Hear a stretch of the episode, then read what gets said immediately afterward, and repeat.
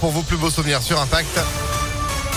Juste après la météo, toujours aussi chaud. Et puis l'info immédiatement, c'est avec Clémence Lobary. Bonjour. Bonjour à tous. L'appel au compromis d'Elisabeth Borne. La première ministre a prononcé hier son discours de politique générale à l'Assemblée.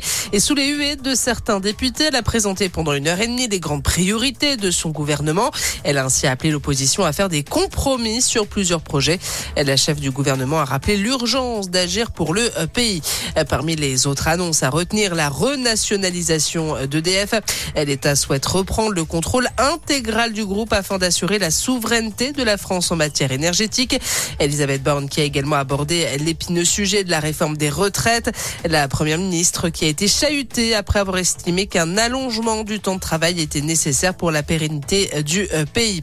Enfin, concernant le pouvoir d'achat, Elisabeth Borne assure qu'il n'y aura pas de hausse d'impôts.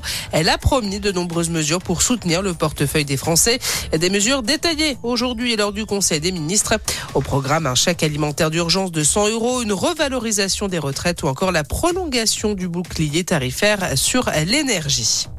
Dans le reste de l'actualité, les syndicats ont eu en partie gain de cause à la SNCF.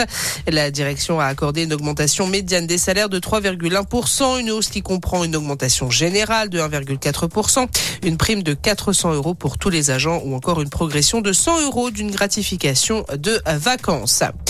Boris Johnson dans la tourmente au Royaume-Uni. Plusieurs ministres de premier plan et secrétaires d'État ont demandé au Premier ministre britannique de démissionner. Un appel rejeté par le principal intéressé. Selon le Guardian, déjà 44 membres de son gouvernement ont quitté leur poste après les différentes polémiques qui ont secoué le 10 Downing Street. Et puis en football, début réussi pour l'Angleterre. Les Anglaises ont commencé leur euro féminin par une victoire hier soir sur l'Autriche, 1-0 à Manchester devant plus de 68 800 spectateurs. C'est un record d'affluence pour un match de championnat d'Europe féminin. On le rappelle, les Françaises entrent en lice dimanche contre l'Italie.